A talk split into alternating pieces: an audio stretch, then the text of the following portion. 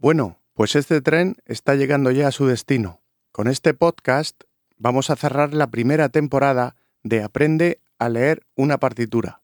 El objetivo del capítulo de hoy es hacer un resumen para demostrar que en seis pasos tú puedes leer una partitura musical. Y de hecho, eso es lo que he estado explicando en los capítulos anteriores. Ahora simplemente vamos a hacer, como te digo, un esquema general de todo lo que hemos visto a fin de aclarar todos los conceptos.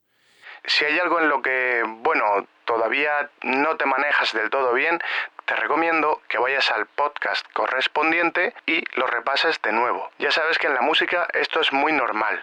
Nosotros nos basamos en coger un concepto y repetirlo, lógicamente entendiendo lo que significa, hasta que lo alcanzamos. Y en ese punto pasamos al siguiente. Esto hay gente que lo coge a la primera y hay otros que les cuesta un poco más. Pero ya te digo, es lo más normal del mundo.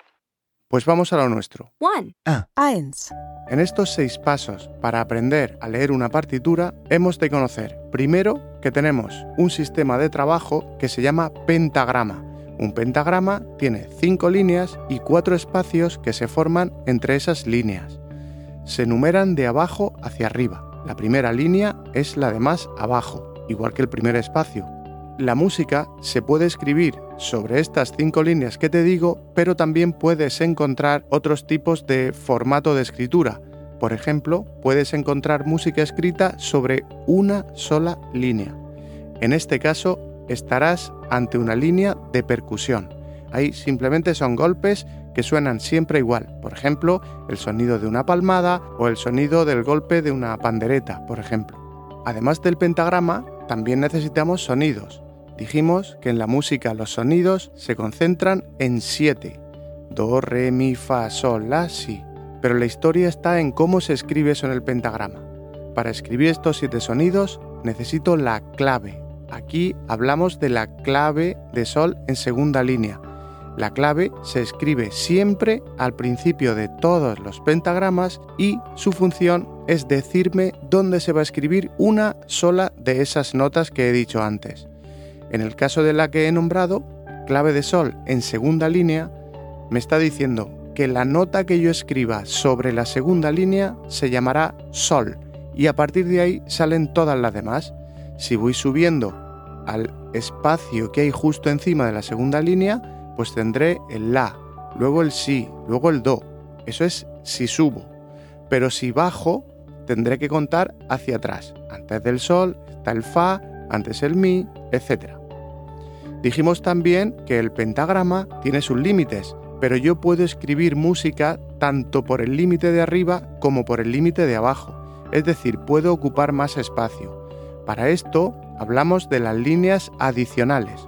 Las líneas adicionales no son más que líneas de pentagrama añadidas, pero solamente con la longitud de la nota que estoy viendo. Ya tenemos nuestro primer bloque pentagrama, notas musicales, la clave y las líneas adicionales. Ahora vamos al segundo de los bloques que necesitamos. Two. Zwei. Las figuras musicales. Una figura musical es un sonido que tiene una duración concreta y para eso necesitamos saber las partes que va a tener esta figura musical. Pues bien, las figuras musicales tienen una cabeza, que es la bolita, una línea vertical que se llama plica y en algunos casos tienen una especie de banderita que cuelga al lado derecho. Eso se llama corchete. Con estos tres elementos yo voy a hacer diferentes duraciones. Dijimos que las duraciones del sonido siempre se va dividiendo por dos. Tenemos una figura de referencia que es la redonda y una redonda se divide en dos blancas. Una blanca se divide en dos negras una negra se divide en dos corcheas y así sucesivamente. Si lo vemos desde un plano más general, tenemos que una redonda se divide en dos blancas, dos blancas se dividen en cuatro negras, cuatro negras se dividen en ocho corcheas, etc. En uno de los podcasts observamos que había una pequeña laguna, y es que en esto que acabo de decir quizá estaban más pendientes de contar o de comprobar si ocho corcheas son cuatro negras, etc. Pero hay un número que no ha aparecido. Fijaros, tenemos una redonda, dos blancas, cuatro negras, pero el número 3 no ha aparecido. No tenemos el 3 en los valores de las figuras musicales, pues para suplir esto se inventó el puntillo. El puntillo es un puntito pequeño que se coloca a la derecha de la cabeza de la nota y le añade la mitad de lo que vale esa figura musical. Por ejemplo, si tengo una blanca con puntillo, como la blanca vale dos negras, el puntillo le añade la mitad de esas dos negras, es decir, una negra más. Si esto que acabo de decir lo haces con los dedos, es decir, una blanca equivale a dos negras, pones el número 2 con los dedos y ahora añado la mitad de 2, que es 1. ¿Qué número me queda? El 3. ¿Ves? El puntillo me habla del número 3. Por tanto, un puntillo lo que hace es dividir a una figura musical en tres y no en dos figuras de las que le siguen. Como ampliación del puntillo, vimos que había una segunda laguna, un segundo problema, y es que una blanca con puntillo, ya que la he nombrado antes, aparece como una sola figura, pero esa figura significa una blanca más una negra, es decir, dos figuras. ¿Cómo puedo hacer que esas dos figuras suenen como una, que es lo que tengo escrito? Necesito un símbolo nuevo. Este símbolo se llama ligadura, ligadura de unión. Lo que hace es precisamente eso, une dos notas que tengan el mismo nombre y se escriban en el mismo lugar. Por tanto, si yo tengo una blanca y una negra y las uno con una ligadura, cierto, la ligadura une las cabezas de las notas. Pues si yo uno esas dos notas con una ligadura, el sonido que tendré que hacer será uno, sumando los valores de esas dos notas, pero no cantaré dos notas, sino que cantaré solamente una. De esta forma vuelvo a solucionar el segundo problema que tenía con el puntillo. Así que yo veré escrita una blanca con puntillo y sonará una sola figura, aunque el interior sea una blanca y una negra. Pero al estar ligadas, pues suenan como una. Ya tenemos el segundo de los seis pasos, las figuras musicales con el puntillo y la ligadura. Vamos a por el tercer bloque. El compás. El compás no es más que una forma de organizar todas estas duraciones que hemos hablado para que tengan una lógica y para que nuestro cerebro pueda entender lo que está pasando con tantas combinaciones diferentes que podemos hacer. El compás se pone al lado de la clave, siempre al principio del pentagrama, por supuesto. Tiene dos números, el de arriba y el de abajo. El número de arriba me dice los pulsos en los que voy a dividir el tiempo.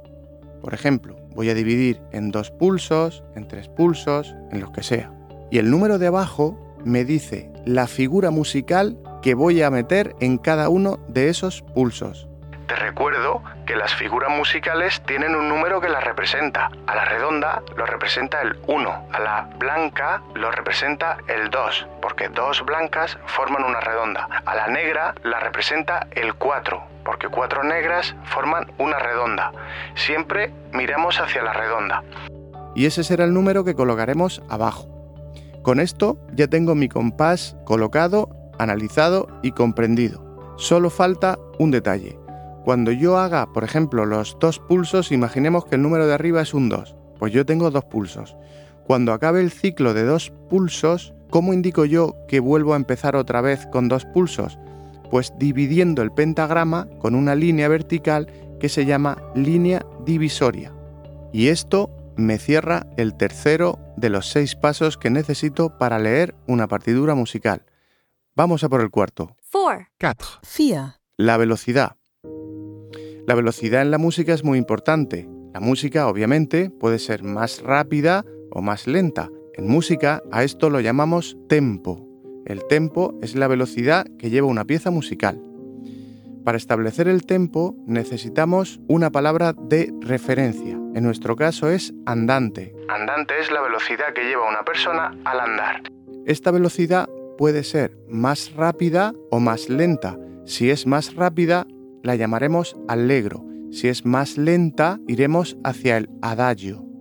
Yo puedo cambiar de velocidad radicalmente, por ejemplo, yo veo andante y luego veo allegro y cambio radicalmente de velocidad, pero también puedo hacerlo progresivamente.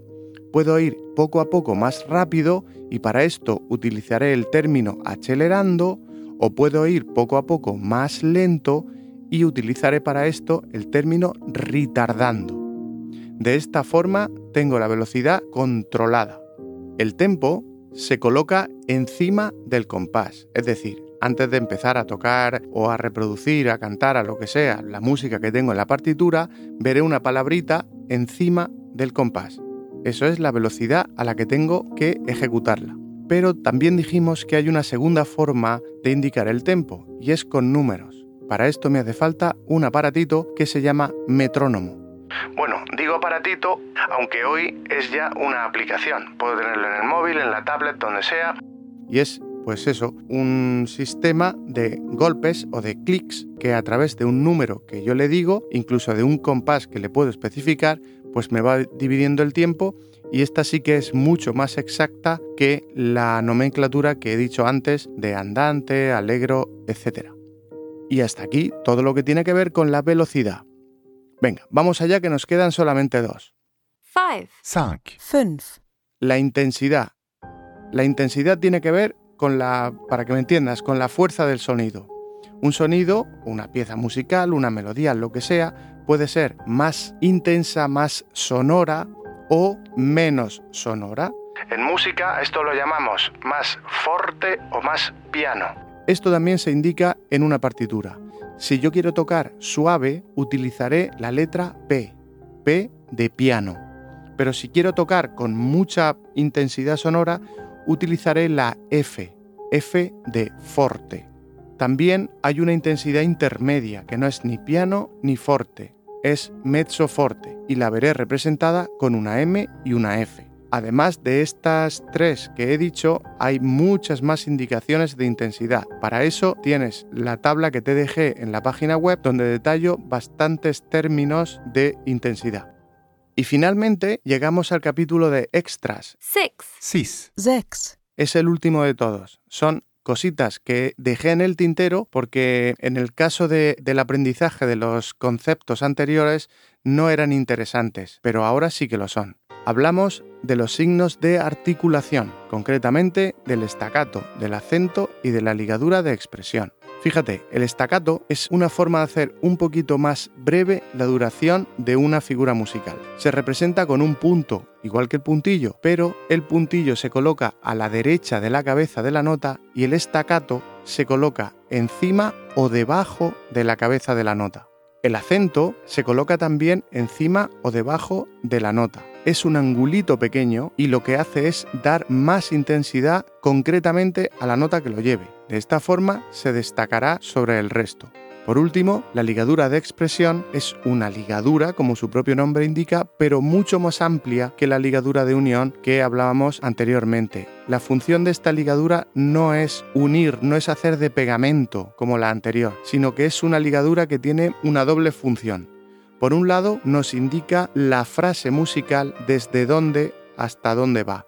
Esto de la frase musical es algo que no hemos tratado en este podcast porque lo voy a dejar para podcasts futuros, ya que es un tema más enfocado a la interpretación puramente musical que a la lectura. Pero sí que es verdad que la ligadura de expresión tiene una segunda función que nos interesa mucho, y es la de no respirar. Cuando yo veo una ligadura tan grande como la que estoy diciendo, intentaré no respirar desde el comienzo hasta el final de la misma. Después de ver los signos de articulación, pasamos por último a ver las alteraciones. Las alteraciones se colocan a la izquierda de la cabeza de la nota y lo que hacen es modificar el sonido. Imagina que tienes una goma elástica sujeta por una mano, por los dedos de una mano, y con los otros podemos estirar hacia arriba o estirar hacia abajo. Eso es lo que hacen las alteraciones con el sonido. Lo modifican hacia arriba o lo modifican hacia abajo. Las alteraciones son sostenido y bemol. Y hay una tercera alteración entrecomillada que ahora te explicaré, aunque ya lo vimos antes, pero te lo voy a recordar. La alteración que estira hacia arriba se llama sostenido. Recuerda esto, sostenido empieza por S de subir y la alteración que estira hacia abajo a la nota se llama bemol. Bemol empieza por B de bajar. Como te decía, hay una tercera alteración entrecomillada. ya que ésta no modifica directamente el sonido, sino que lo que hace es anular a las otras. Es el B cuadro. El B cuadro anula al sostenido o anula al bemol. La razón es muy simple. Si un compositor quiere que una nota esté alterada y justamente después se repita esa misma nota, pero con su altura original, pues tendrá que colocar un B cuadro en esta última nota. Y con esto tenemos ya los seis pasos que te decía al principio. No seas perezoso en coger una partitura, darle una vuelta, dos, tres, las que necesites. Vas a ver cómo poco a poco vas avanzando y en, un espacio muy breve de tiempo, antes de lo que tú piensas, ya eres capaz de descifrar y, por supuesto, de disfrutar todo lo que hay adentro de una partitura. Así que, con esto, cerramos la primera temporada de Aprende lenguaje musical. Antes de despedir, te recuerdo que en la página web aprendelenguajemusical.online tienes un apartado de imágenes donde te dejo un montón de información sobre todo lo que te he dicho antes. Hay información sobre las velocidades, sobre las intensidades, sobre las figuras, los silencios, un montón de cosas. Te sugiero que le eches un vistazo y que no las olvides porque te van a ayudar en muchos casos. Además de eso, en la página web también tienes un apartado de comentarios donde puedes dejarme cualquier duda, cualquier sugerencia, lo que te apetezca y te responderé lo más breve posible. Por último, no podía despedir este podcast sin decir lo que he dicho en todos los anteriores. Y ahora te toca a ti. Cógete todas las partituras que puedas. Da igual, analízalas, intenta nombrar todo lo que hay y luego léela. Si no sale a la primera, ten paciencia, saldrá a la segunda, y si no a la tercera, y si no a la quinta, pero persiste, que al final eso sale. Pues lo dicho, mil gracias por haber estado ahí, espero que la música te acompañe allí donde vayas y nos escuchamos en el próximo. Hasta pronto. 5, 4, 3, 2, 1.